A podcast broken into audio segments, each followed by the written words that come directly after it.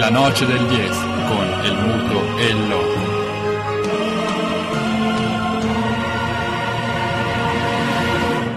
Con perdón de las damas, que la chupen, que la sigan chupando.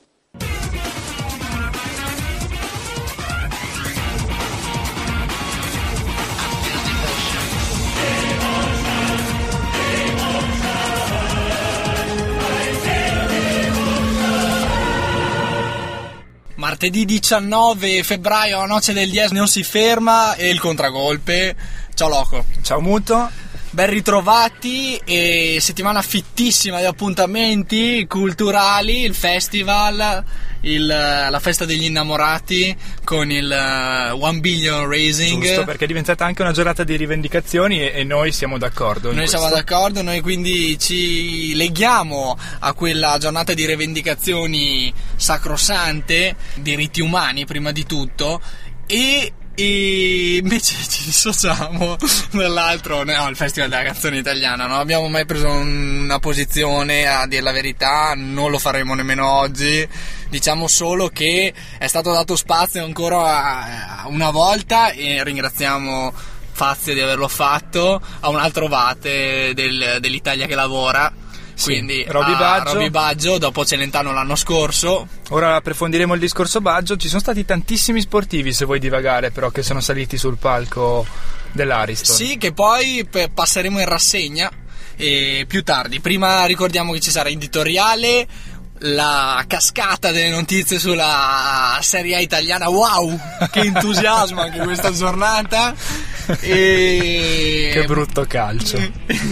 Questo è il commento del loco, senza peli sulla lingua. C'è stata la Coppa UE, le Coppe Europee in settimana e che bella figura che abbiamo fatto anche lì. Noi, mm, calcio italiano. Questa settimana ritorna la, la Champions League. Sì con eh, il Milan impegnato in casa con la matricola Barça. E c'è polemica, marcatura a uomo o a zona? Affronteremo anche questo argomento quando cercheremo di passare ai raggi X, quello che è stata la vigilia, quella che è la vigilia del big match di San Siro, con un Milan che esce da un filotto di vittorie non indifferente, ricordiamo però che siamo anche in campagna elettorale, sì, quindi, quindi per la par condicio dobbiamo parlare del, del momento sì no del Livorno in Serie B. è un momentaccio, lasciamo stare, mettiamolo da parte invece. Bisogna dire che il Milan sotto elezioni non perde mai. Incredibile questo dato statistico. Di solito siamo resti a piegarci ai numeri, no, però, lo dobbiamo fare. Però no, infatti, ultimamente stiamo tenendo d'occhio e teniamo d'occhio per dire anche la Juventus che con Conte è tornato in panchina ha perso. Però è una polemica che apriremo dopo nell'immensa pagina dedicata alla Serie A. Con gli altri sport toccheremo il basket, toccheremo il tennis. Il tennis, eh, eh, vorrei risottolinearlo. toccheremo anche l'atletica perché ci sono stati un po' di record battuti, uno che ci riguarda anche da vicino. Vicende giudiziarie sulla bocca di tutti e poi pallavolo, l'atletica italiano con giovani trentini sugli scudi e elezioni politiche perché le politiche ci sono anche al CONI, quell'immenso ministero che tutela lo sport nazionale. Tutela? Quel potere tutelare sullo sport nazionale più che tutela e poi la parentesi culturale nel finale accompagnata da un pezzo storico di Bob Dylan. Non anticipiamo niente, magari avete già capito se siete appassionati di Dylan e di sport, intanto io direi di iniziare con l'editoriale. Iniziamo con l'editoriale, la parola questa volta la prende il loco. Vai con l'editoriale, la noce del DS e il contragolpe ha qualcosa da dire sul calcio e sullo sport italiano. L'argomento dell'editoriale di oggi risale a quasi un mese fa, esattamente al 24 gennaio, giorno in cui Roberto Baggio rassegna le dimissioni da presidente del settore tecnico della Federcalcio, ruolo che lo occupava da agosto 2010 e che lo aveva portato alla stesura di un progetto programma di 900 pagine, rimasto, parole sue, lettera morta. Sempre parole sue sono le seguenti. Al mio progetto hanno lavorato 50 persone per un anno, Volevamo rinnovare dalle fondamenta la formazione di chi insegna calcio ai giovani, con l'obiettivo di crescere buoni calciatori, ma soprattutto buoni uomini. Oggi più che mai l'etica e i valori devono diventare i punti fondamentali nell'educazione e nell'insegnamento anche nel calcio. Non mi è stato permesso di lavorare, Sono stati stanziati 10 milioni di euro, ma al momento non ho ricevuto ancora un soldo. Ne traggo le conseguenze. Io non amo le poltrone, amo fare. A malincuore dico addio. È quasi superfluo aggiungere qualsiasi tipo di commento a delle parole che si commentano da sé, mentre è fondamentale invece sottolineare come per l'ennesima volta il calcio italiano abbia perso un'occasione per fare quel salto di qualità, quel passo in avanti che stiamo aspettando ormai da troppo tempo. In un sistema chiuso, conservatore ed estremamente burocratico, Baggio si è trovato nell'ingrato ruolo di chi vuole almeno provarci a migliorare le cose, anteponendo alla poltrona i risultati. Risultati purtroppo impossibili da ottenere nell'immobilismo generale in cui versa la federazione. Attentissima invece, solo pochi giorni prima, a rieleggere ai suoi vertici per l'ennesima volta, con il 94% dei voti, il candidato unico Giancarlo Abete. E così ci ritroviamo con un progetto rivoluzionario accantonato, con Giancarlo Abete sempre sulla sua comodissima poltrona di presidente, mentre quella del responsabile del settore tecnico è nuovamente vacante, con un calcio italiano sempre più malato dalle fondamenta e come magra consolazione con Roberto Baggio libero di salire sul palco del Festival di Sanremo ed esporre la sua visione dell'educazione sportiva all'intero paese, mentre nelle stanze del potere probabilmente si spegneva la TV. A tutti i giovani, e tra questi ci sono anche i miei tre figli. Per vent'anni ho fatto il calciatore questo certamente non mi rende un maestro di vita, ma ora mi piacerebbe occuparmi dei giovani, così preziosi e insostituibili. So che i giovani non amano i consigli, anch'io ero così. Io però, senza arroganza, stasera qualche consiglio lo vorrei dare. Vorrei invitare i giovani a riflettere su queste parole. La prima è passione. Non c'è vita senza passione e questa la potete cercare solo dentro di voi. Non date retta a chi vi vuole influenzare. La passione si può anche trasmettere. Guardatevi dentro e lì la troverete. La seconda è gioia. Quello che rende una vita riuscita è gioire di quello che si fa. Ricordo la gioia nel volto stanco di mio padre e nel sorriso di mia madre nel metterci tutti e dieci la sera intorno a una tavola apparecchiata. È proprio dalla gioia che nasce quella sensazione di completezza, di chi sta vivendo pienamente la propria vita. La terza è coraggio. È fondamentale essere coraggiosi e imparare a vivere credendo in voi stessi. Avere problemi o sbagliare è semplicemente una cosa naturale. È necessario non farsi sconfiggere.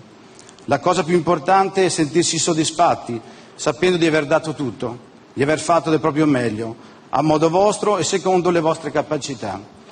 Guardate al futuro e avanzate. La quarta è successo. Se seguite gioia e passione, allora si può anche parlare del successo, di questa parola che sembra essere rimasta l'unico valore nella nostra società. Ma cosa vuol dire avere successo? Per me vuol dire realizzare nella vita quello che si è, nel modo migliore. E questo vale sia per il calciatore, per il falegname, l'agricoltore o il fornaio. La quinta è sacrificio. Ho subito da giovani incidenti alle ginocchia che mi hanno creato problemi e dolori per tutta la carriera. Sono riuscito a convivere e convivo con quei dolori grazie al sacrificio che vi assicuro non è una brutta parola. Il sacrificio è l'essenza della vita, la porta per capirne il significato. La giovinezza è il tempo della costruzione. Per questo dovete allenarvi bene adesso. Da ciò dipenderà il vostro futuro. Per questo gli anni che state vivendo sono così importanti. Non credete a ciò che arriva senza sacrificio. Non fidatevi, è un'illusione. Lo sforzo e il duro lavoro costruiscono un ponte tra i sogni e la realtà. Per tutta la vita ho fatto in modo di rimanere il ragazzo che ero, che amava il calcio e andava a letto stringendo al petto un pallone. Oggi ho solo qualche capello bianco in più e tante vecchie cicatrici, ma i miei sogni sono sempre gli stessi. Coloro che fanno sforzi continui sono sempre pieni di speranza. Abbracciate i vostri sogni e seguiteli. Gli eroi quotidiani sono quelli che danno sempre il massimo nella vita ed è proprio questo che auguro a tutti voi e anche ai miei figli.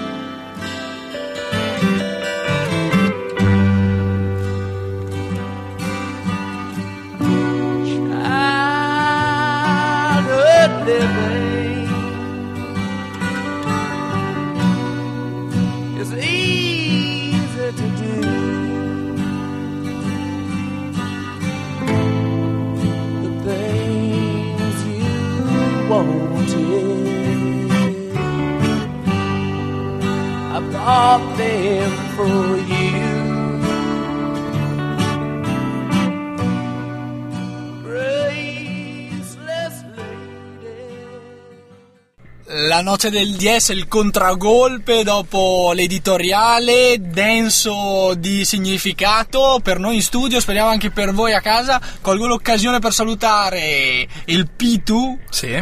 assente perché Eh, facciamo un po' di turnover anche noi ogni tanto. Comunque. noi lo facciamo il turnover.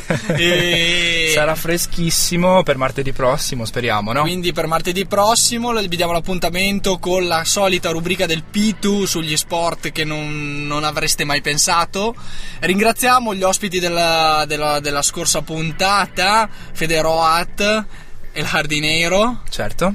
Ospite nostro ma molto di più, ha contribuito a promuovere il nostro lavoro oscuro ma prezioso come quello di Roberto Baggio che sedutosi su una poltrona di quell'apparato burocratico elefantiaco che caratterizza eh, la nostra realtà amministrativa ha saputo rinunciare ai comodi e si è subito eh, dato da fare per restituire, restituire ossigeno al calcio italiano. Noi siamo noti per la nostra critica militante Ma per sembra. quelli che sono i, i risultati, quelli che sono i messaggi che ci arrivano da questo calcio. Sì, la critica non è nostra, però quando tu vai a vedere i risultati che sta avendo il calcio italiano a livello internazionale, a parte qualche exploit ogni tanto della nazionale oppure di qualche club, però ultimamente negli ultimi anni il, il declino è stato inesorabile e lento e Baggio stava lavorando appunto per fare in modo che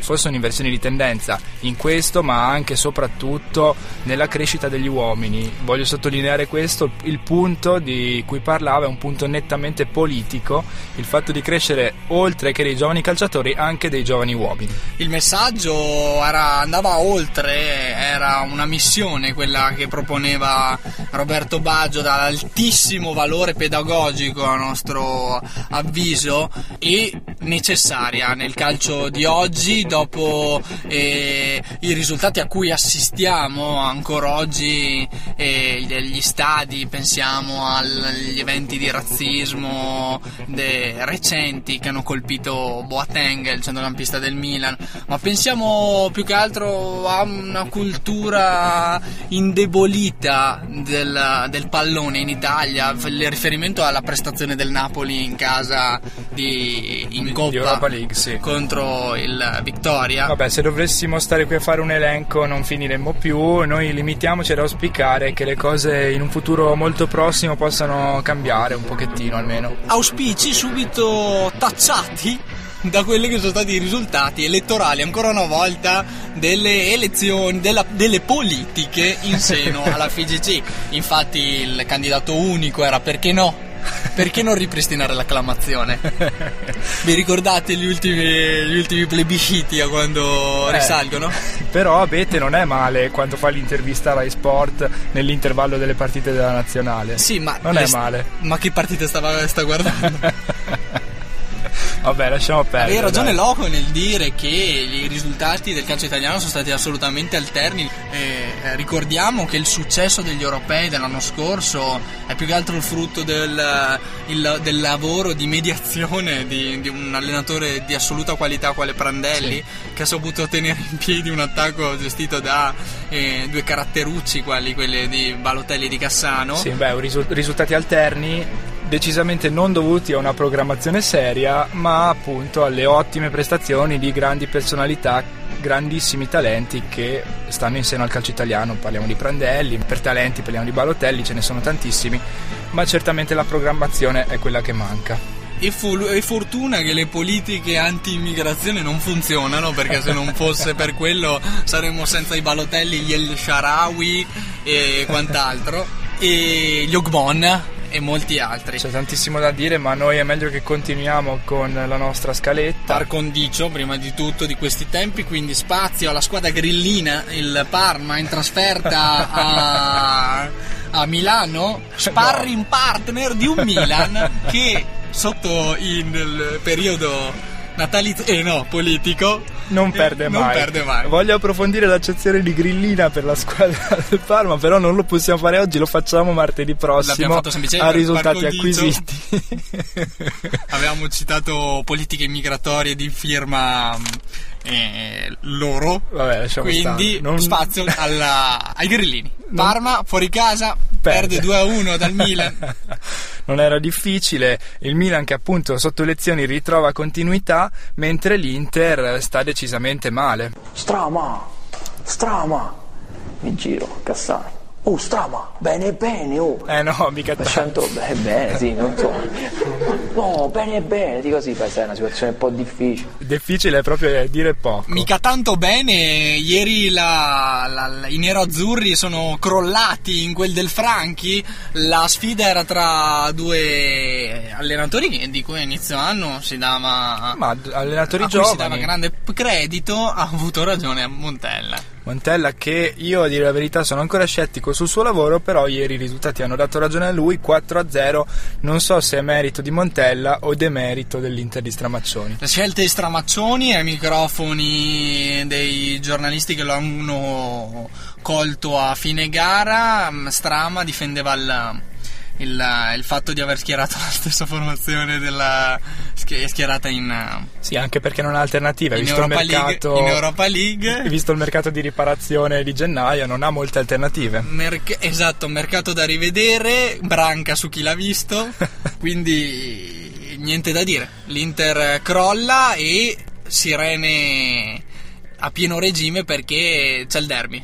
Sì, eh, crolla anche la Juventus. Crolla anche la Juventus e per fortuna perché dà credito a quelle che sono le nostre... Ma noi l'abbiamo detto, se andate a riascoltare la nostra puntata di due settimane fa, l'editoriale era dedicato appunto alla Juventus di Conte e alla sua, al suo opposto, la sua anima gemella, la uno sforzo intellettuale non indifferente in cui sostenevamo che il passo della Juve cambiasse con il ricambio in panchina. Sì, quando Conte manca, cioè la prima parte della stagione oppure le scorse due partite vista la squalifica, la Juventus vince facile, domina, vince e convince, ha vinto contro Chievo e poi ha vinto ah, anche a Firenze. E alla vigilia del match eh, Roma-Juve mm, ci siamo trovati io e Loco indecisi sulla la, la- la valenza delle nostre parole. Oggi vanno contro la Roma, il, il nuovo CT della Roma Andreazzoli. Andreazzoli, che gruppo che sembrava non avesse fatto un gran lavoro vista la sconfitta della, della domenica prima Sì, a Genova sì, andavano con la Sampdoria. La Juve si preparava ad affrontare una Roma decisamente in crisi, aveva bisogno dei tre punti anche perché poi il Napoli è lì, quindi deve chiudere il campionato e invece col ritorno di Conte sulla panchina bianconera è arrivata una nuova sconfitta proprio il giorno prima che Conte ricevesse la panchina d'oro. Nonostante, attenzione, panchina d'oro a Conte, riprenderemo subito il discorso, nonostante l'ambiente ottimo dopo la trasferta mm, vittoriosa di Glasgow, Sì, infatti. no, innegabile, nonostante questo e non vogliamo sentire assolutamente che la Juve manchi il turnover, Eh, non, infatti. non permettetevi, È, colleghi. cosa- è una delle poche cose che Marotta ha fatto bene, dai. Invece niente da fare, sarà stato Andreazzoli che ha schierato un gran gruppo, riprendendo le sue Sì, parole. vabbè. Sei lì da due settimane, parlare subito di gran gruppo, che è lo stesso che allenava Zeman fino a poco fa. Vabbè. O la prova del 9 del nostro editoriale di due settimane fa, ovvero con, la, con Conte in panchina. La Juventus stenta. Sì, anche perché ha segnato la partita a Totti, non succedeva Vabbè, da parecchio. Francescone in gol, i complimenti al capitano immortale da Roma. Panchina d'oro, eh, argomento panchina d'oro che è molto legato a questo. Conte è stato premiato col premio che spetta al miglior allenatore dell'anno, votato anche da Zeman, chi l'avrebbe mai detto? Chi l'avrebbe mai detto? Però Incredibile. eh, è anche una questione di onestà intellettuale dimostrata dal, dal Boemo che ha anche dichiarato i suoi rimpianti di non essere riuscito a fare quello che aveva in mente sulla panchina giallorossa. Precisiamo, il premio fa riferimento alla stagione scorsa, al campionato vinto dalla Juventus di Conte. perché per quest'anno vi suggeriamo ancora di fare riferimento al nostro editoriale di due settimane Quindi fa. candidato alla panchina d'oro mi stai dicendo Alessio. possibile candidato per la prossima stagione Alessio. Panchina d'argento a eh, Zeman. Sì, ovviamente ha vinto la Serie B con il suo Pescara Magari a Pescara ci sarebbe bisogno di un ritorno di Zeman effettivamente, anche se io quello che critico a Pescara è il direttore sportivo. Scelta anche coraggiosa da parte degli abruzzesi perché Dellicarri non ha mai fatto sconti in fase difensiva da giocatore, non ha mai nemmeno però deliziato il calcio italiano. E ora sta facendo più che sconti dei regali in fase di direttore sportivo. Esatto, dagli sconti alla beneficenza, ai regali, il passo è corto, Dellicari ce l'ha fatta, ha investito nel mare del nord e non, è- non si occupa di pesca. Dispiace perché noi della Noce del Dies in Serie A simpatizziamo un pochino per le matricole Sì. e quindi per il Pescara e quindi è una squadra a cui noi ci sentiamo vicini. Peccato perché in questo girone di ritorno dopo il mercato di riparazione il Pescara ha inanellato, se non sbaglio, quattro sconfitte consecutive, magari inframmezzate solamente da un pareggio, comunque non sta portando a casa i risultati sperati. E ci dispiace allo stesso tempo criticare il lavoro di Dellicarri che giocava, militava in quel Piacenza che stimavamo. sì, vabbè, sentenze sportive a parte, però... Sentenze sportive a parte. Però ci dispiace, ma secondo noi l'indebolimento del reparto soprattutto difensivo con la, la cessione di Terlizzi su tutti ha indebolito nettamente il Pescara. Sì, la svolta vichinga sembrava quella giusta e non è stato così, anche perché se davanti comunque i nove arrivati non, non lasciano dubbi, dietro la cessione di Terlizzi pesa. Anche se Weiss è un po' nervoso, e l'espulsione rimediata ieri pesa- ha pesato abbastanza nell'economia della squadra e soprattutto peserà in vista della squalifica.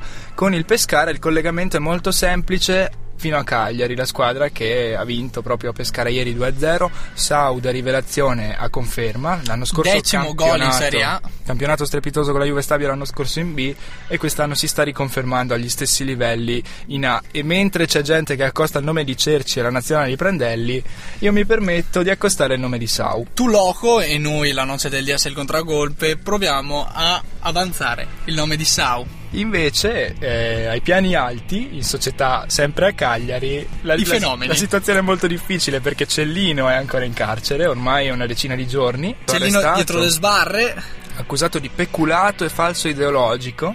L'inchiesta in corso, non bravi gli addetti ai lavori a nascondere le- gli argomenti e i dati. Ma cos'è successo? Facciamo un riepilogo per chi si fosse perso la situazione, per chi magari non segue propriamente il Cagliari o il calcio come sport, tutto qui stiamo parlando di inchieste, quindi diventiamo un pochino più specifici. E praticamente il nuovo stadio del Cagliari, Is Arenas, è stato costruito, eh, sentendo Cellino, eh, con tecniche di amovibilità. Sì. Praticamente cosa vuol dire? Una struttura in acciaio montabile e smontabile per non chiedere concessioni edilizie. Che si può, si può spostare. Praticamente, secondo Cellino, il- la questione è quella: tu non chiedi concessioni edilizie in quanto lo stadio che hai montato lo puoi spuntare quando vuoi e spostare da, da un'altra parte. Nostalgico del circo, Cellino ha pensato a uno stadio itinerante. Anche- si è anche permesso di suggerirlo in una telefonata intercettata dagli inquirenti qualche giorno fa a Claudio Lotito, è agli atti ed è stata pubblicata su tutti i chi quotidiani chiamare? sportivi. Chi, chia- chi chiamare in Beh, una situazione un illustre così? collega Chi che ha chiamare? molti soldi da investire e che vuole costruire uno stadio anche lui. un Infatti la papabile Lazio sogna. socio, un papabile socio, non poteva essere lui, intercettati puntualmente. Cellino e Lotito. Il 4 novembre il presidente del Cagliari parla con Claudio Lotito e appunto parla di questa struttura amovibile. Te lo garantisco io anche perché ti faccio dare una- un'autorizzazione di struttura amovibile senza concessione. Hai capito qual è il mio gioco? Non sono dovuto andare in concessione, ho avuto un'autorizzazione a montarlo perché essendo tutto in acciaio tecnicamente e teoricamente è amovibile, ma non lo è. Lotito risponde con un certo e, e Cellino chiude caustico. E poi lo sai che il temporaneo in Italia è sempre definitivo. Si è sbilanciato Cellino, però ha fotografato perfettamente quella che è la, la realtà. Prima di un pezzo musicale voglio anche citarti un'altra intercettazione risalente a ottobre, parla con un dottore non identificato. Sempre Cellino? Sempre Cellino e dice L'ho fatto a giugno, luglio e agosto perché se lo convincio adesso non lo faccio più, perché si cominciano a muovere gli ambientalisti, gli amici della terra e delle rane sultane. Non avremmo mai fatto nulla, sono andati in ferie, sono tornati e si sono trovati lo stadio nuovo. Non potevano fare più nulla, se lo facciamo sotto Ferragosto lo stadio non lo facciamo mai. Ecco come dare voce alla società civile.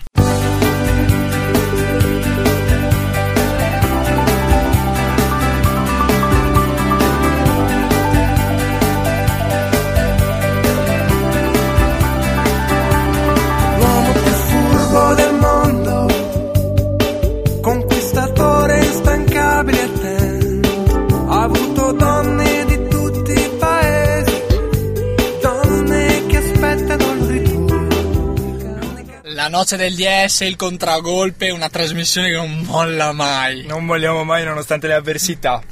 Nonostante le avversità, avanti l'uomo più furbo del mondo, quindi marcate a uomo Messi, disse Sì. l'uomo più furbo del mondo. È proprio lui, perché praticamente questa sera si riapre la parentesi Champions League, oggi con Arsenal Bayern Monaco e Porto Malaga, ma domani con il big match che Sfida di lusso. tante emozioni riserverà a tutti noi tifosi delle squadre italiane in Europa, Milan-Barcellona. Sì, la Cenerentola contro lo strapotere blaugrana degli ultimi anni in Champions League non è così. Subito Gall- Galliani ha smentito tutti, loro non hanno le Champions League che abbiamo noi. È vero. Senta.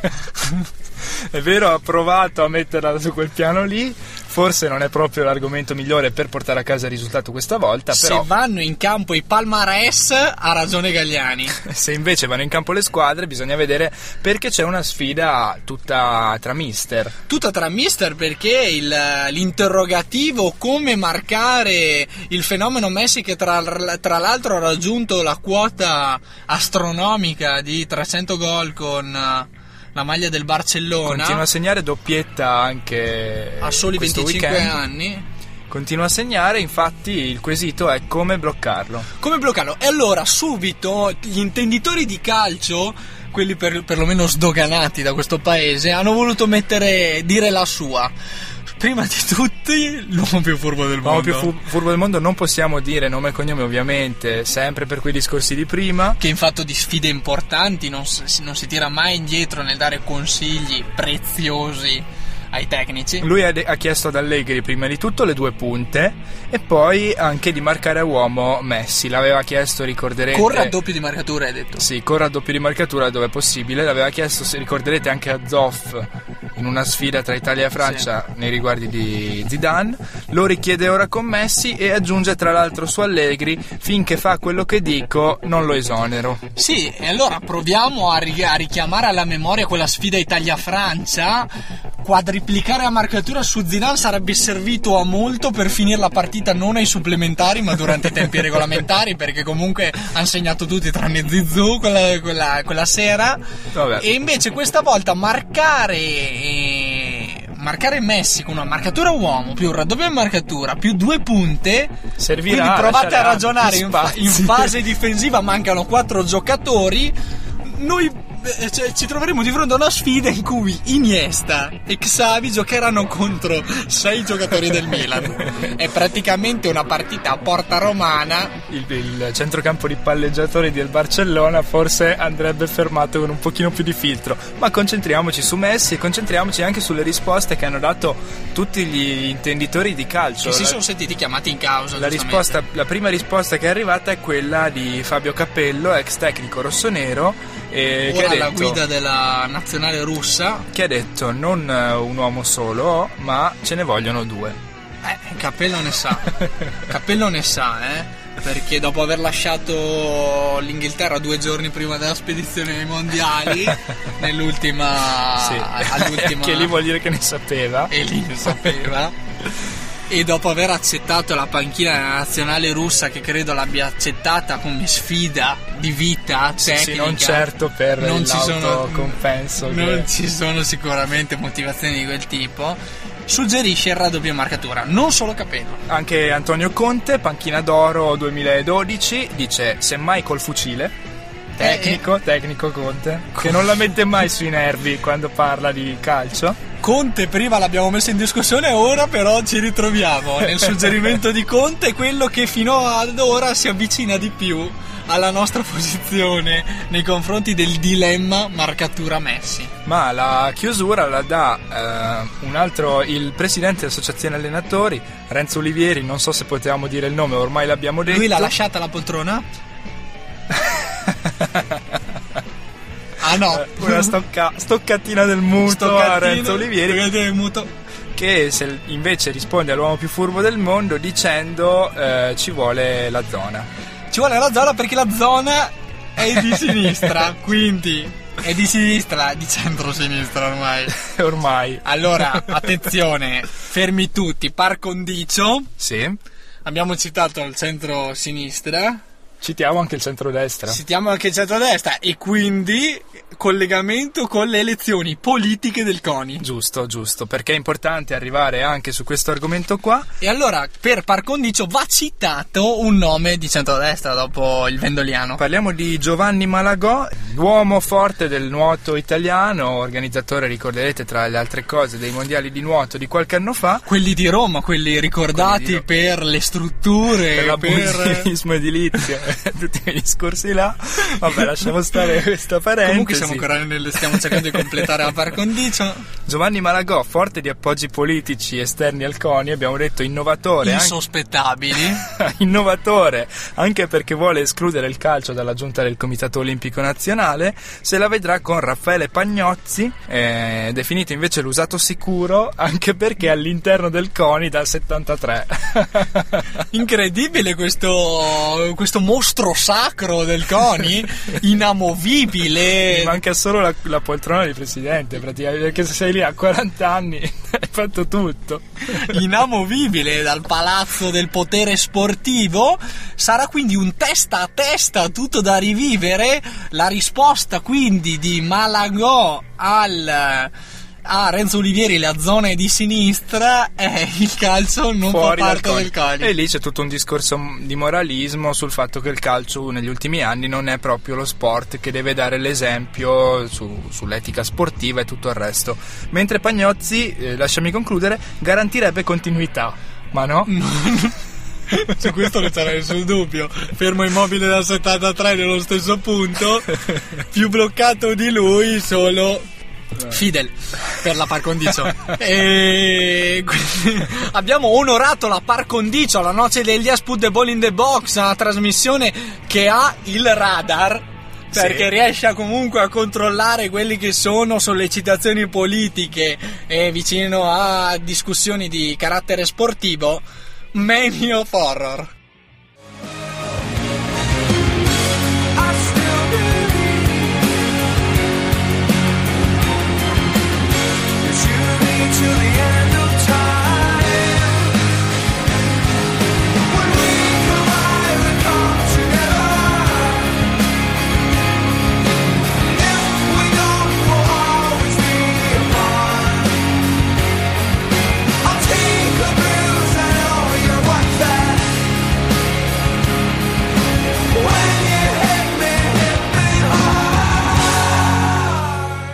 La noce del DS, il contragolpe, l'unica trasmissione di sport che avrebbe anche il politometro.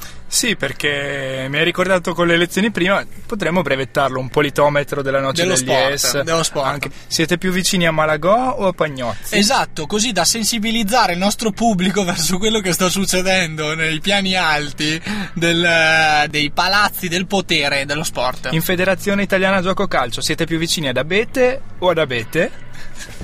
Incredibile le, incredibile le possibilità che, si che aprirebbe il nostro politometro, la possibilità di dire la vostra. Marcatura uomo su Messi, siete più vicini a Capello, a Conte, a Olivieri o all'uomo più furbo del mondo? Incredibile quanti sarebbero i, i momenti da, da sottomettere alla- alla- all'arbitrio del politometro e veramente questo suggerimento che ci è arrivato da dietro le quinte vedremo assu- al più presto di metterlo a regime. Speriamo di farcela già per, per la prossima settimana, anche perché i quesiti sono sempre molti di più. Poi, diciamocelo, ora siamo in, cam- in campagna elettorale, par condicio è tutto. Ci troveremo lunedì, dopo i risultati elettorali, che saremo di nuovo in campagna elettorale, perché si sa com'è in Italia, no? Ma sentiamo chi eleggerebbe ad ora la noce degli asp- e il contragolpe, ad ora. A, a- a- a- microfoni accesi, a pedine ferme, chi in questo momento dal Parlamento della Noce del DS, composto da Maradona, Roberto Baggio, Zema, così, chi salirebbe al potere in questo momento?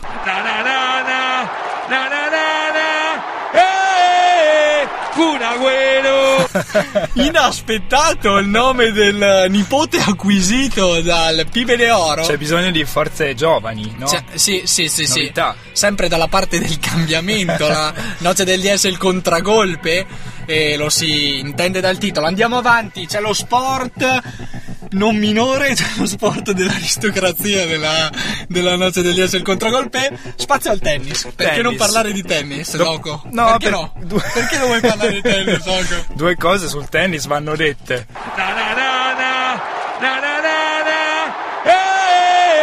Culeghero!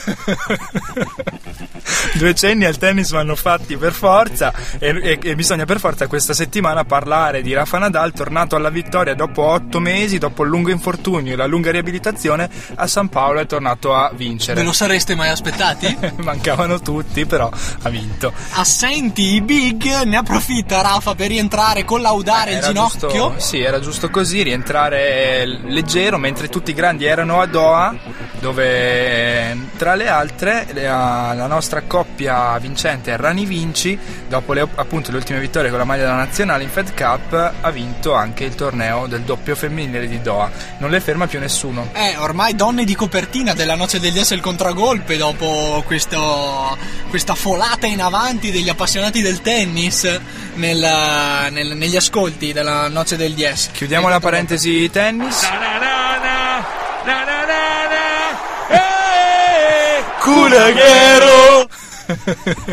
Finita la, e chiusa la parentesi del tennis, proseguiamo perché ci sono brutte notizie che arrivano dall'Ital Rugby. Italia-Galles si disputerà infatti in casa a Roma. Sì, all'Olimpico di Roma sabato prossimo la terza partita del Sei Nazioni dopo la vittoria con la Francia e la grossa sconfitta con la Scozia che passa molto inosservata ultimamente. Passa molto inosservata perché le notizie di primo piano sono quelle che hanno visto Castro Giovanni eh, sul palco dell'Ariston. Sì, tra appunto, a questo facevo riferimento, Castro Giovanni, rugbista sul palco dell'Ariston dove ha tenuto in braccio anche la Littizzetto tra le tante cose che ha fatto. Tutti gli hanno fatto i complimenti per la vittoria contro la Francia, nessuno gli ha ricordato che solamente la settimana dopo ne hanno prese 34-10 dalla Scozia. brutta prestazione in Scozia da parte degli azzurri che erano così bene partiti dall'Italia, ma la, la- la sconfitta non basta, addirittura i galletti ci tirano Eh uno sì, scherzo. Ci sono rimasti male evidentemente perché eh, parliamo di Sergio Parisse, altro giocatore fondamentale della nazionale azzurra, squalificato perché per un insulto l'arbitro, lui gioca in Francia, eh, nella squadra di Parigi, ha sentito un insulto l'arbitro in, una- in un match di campionato francese e, e ha pensato che fosse stato proprio Parisse a rivolgerglielo. Esatto, la federazione francese del rugby ha subito provveduto a sospenderlo per due settimane, ricordiamo mancano testimoni. no, la squadra di... Pa- L'arbitro era in palese stato di ebbrezza nel momento in cui ha compilato il referto. No, la squadra di Paris ha fatto il corso subito e speriamo che si possa sbloccare anche perché la federazione italiana non ha voce in capitolo nella giustizia sportiva francese, quindi l'Italia rischia di dover giocare contro il Galles senza uno dei suoi uomini chiave. Strano che la federazione italiana non abbia voce in capitolo, credevamo che le strutture elefantia che si fossero mosse verso un internazionalismo del Ma- diritto sportivo, non è così. Sempre ripiegarsi su se stessi, autoreferenzialità prima di tutto, ed ecco perché esiste la noce degli S in contragolpe. In Europa Il invece pensiero contro. In Europa invece non fa male l'Italia di basket perché è rappresentata da Siena che ha fatto l'impresa della settimana battendo Vittoria 85 a 74 chiudendo il girone di andata delle top 16 in vetta alla classifica col Barcellona mentre in Serie A hanno vinto tutte le grandi. addirittura in testa a pari punti coi catalani. Chiusa la parentesi basket, mentre nella, nella giornata di campionato hanno vinto tutte le. Praticamente tutte le grandi Tutte tranne le Cantù grandi. fermata a Brindisi se vogliamo essere precisissimi. Fermata e Cantù, e dopo il basket, il volley, la pallavolo. Il volley Per onore del gigantismo. Si riparte da Trento, capolista, batte 3-0 Castellana Grotte, mantiene le distanze al primo posto su Macerata, anche essa vincente. Abbiamo la voce 3-0. di Kaczynski. Una partita che era iniziata molto bene, avete giocato due set quasi perfetti, poi nel terzo un po' di battaglia ci può stare. Ma certo loro hanno rischiato un po' di più nel terzo set, hanno avuto anche un po' di fortuna di beccare qualche riga con la battuta, quindi eh, hanno fatto bene, però comunque siamo stati bravi, abbiamo tenuto fino alla fine, una vittoria che ci porta a tre punti molto importanti. soprattutto nel terzo set il sprint finale è stato degno di una grande squadra, eravate sotto 18 a 20. Sì, eh, ah, credo che oggi la battuta ci ha dato quel piccolo punto di differenza che ci serviva e proprio in questo momento ci è servito tanto. Adesso c'è ancora la partita di Piacenza, più difficile che rimane di quella fine della regular season. Eh, certo, non solo che è difficile come, come, partita, ma anche giocato da loro diventa ancora più complicata, ma noi siamo, siamo carichi, andiamo a giocare e vediamo. Ciao a tutti.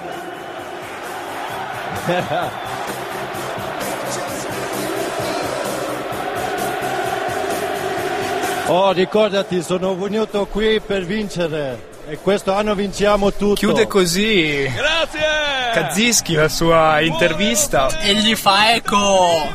Gli fa eco Libra internazionale. Ringraziamo sempre l'ufficio stampa dell'Itas di Actec Trentino per la voce live a fine partita. Di Kanzinski e brevissime dall'atletica. Chesani infatti è record italiano nel salto in alto indoor ad Ancona. Campionati tricolori indoor, tre i record italiani battuti, quindi note positive nell'atletica italiana, Chesani sul record italiano nel salto in alto, ma anche eh, sulla velocità i 60 metri di, Ma- di Michael Tuni e Roberta Bruni nell'asta. Ed ora il momento culturale, non c'è futuro senza cultura, vale lo stesso anche per la noce degli as e il contragolpe.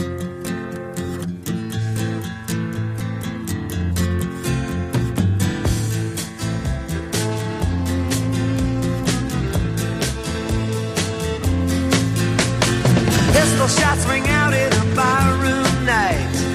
Enter Betty Valentine from the upper hall. She sees a bartender in a pool of blood. Cries out, my God, they've killed them all. Here comes the story of the hurricane. The man the authorities came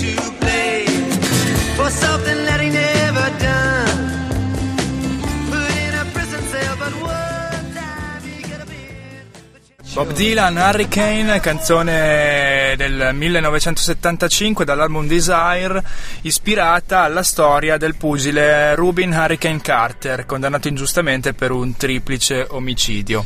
Vicenda a cui è ispirata non solo la canzone di Bob Dylan, ma anche un film del 1999 di G. Winson, Hurricane, il eh, grido dell'innocenza. Angolo culturale della noce del DS e il contragolpe, infatti, quindi oggi sulla storia di Hurricane. Non rinunciamo nemmeno oggi alla nostra ambiziosa missione di missione culturale. Stavolta vi presentiamo Hurricane, quello del 1999, in cui una gigantesca prova di e Denzel Washington gli vale l'Oscar come miglior attore protagonista. E non poteva andare diversamente. Infatti Denzel Washington interpreta egregiamente il pugile eh, afroamericano Rubin Carter vittima fin dall'infanzia delle persecuzioni quasi di carattere personale subite dalla polizia della contea nel New Jersey in cui era nat- è nato in cui poi è tornato da campione del, della box. Non gli è bastata la notorietà acquisita come boxer e la persecuzione della polizia locale e gli è valsa una condanna per, ingiusta per l'omicidio, come diceva Loco poco fa, di tre persone. Harry che non si piega, tiene duro, tiene duro dopo, durante la prima detenzione. Vai!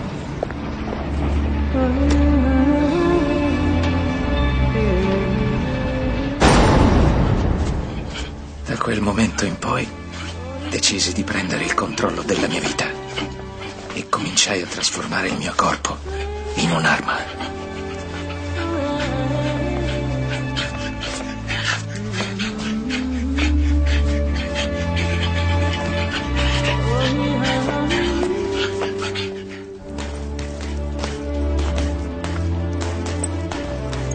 Volevo diventare un guerriero studente.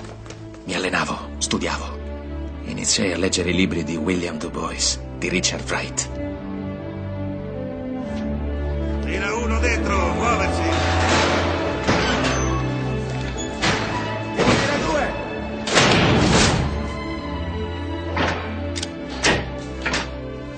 Rinunciai così a tutti quei lussi inutili che la maggior parte dei detenuti desidera.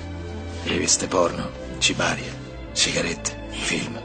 Odiavo tutto. Tutto e tutti. Parlavo neanche più, vivevo di odio. E mi esprimevo con i pugni.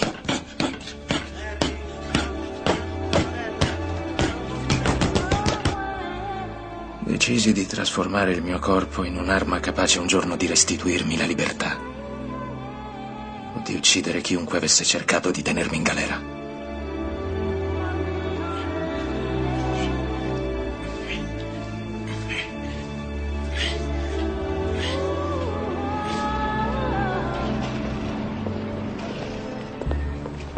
21 settembre del 1961 fui scarcerato e giurai su quanto avevo di più caro che non sarei più tornato in prigione.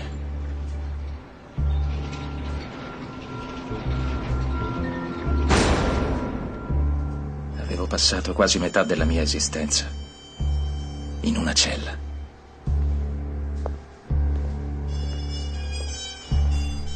Questi pensieri di Denzel Washington, eh, Denzel Washington alias Rubin Carter durante la sua prima detenzione per un crimine minorile compiuto da ragazzino, mai però eh, eh, pagato e quindi scontato poi al, al compimento della maggiore età non si ferma Harry Kane come avete sentito dalle parole vi abbiamo, che vi abbiamo fornito che vi abbiamo regalato nello stralcio Rubin Carter non molla e trasforma il suo corpo prima in un'arma e poi durante la seconda detenzione, quella a seguito del pluriomicidio per cui viene condannato ingiustamente, la trasformerà in, un, in quella, nell'anima di uno scrittore, infatti stenderà la sua biografia, biografia che gli varrà la scarcerazione perché cadrà nelle mani di un ragazzino di colore adottato da dei filantropi canadesi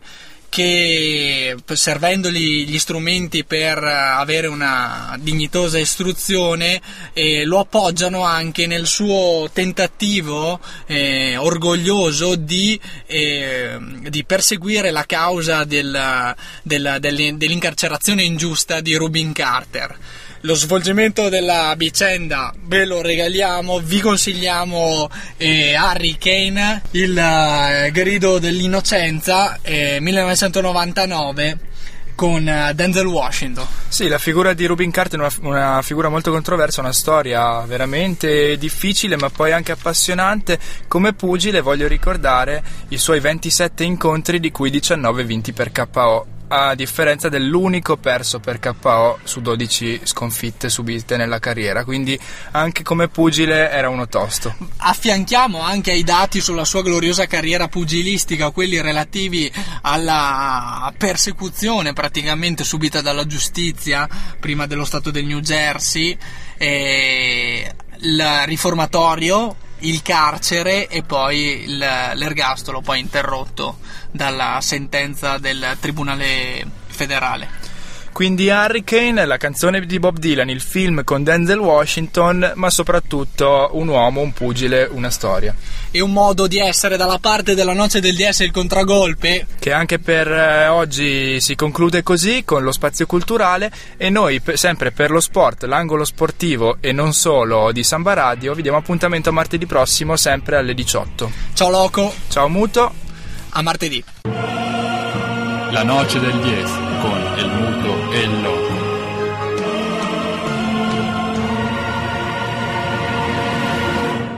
Con perdón de las damas, que la chupen, que la sigan chupando.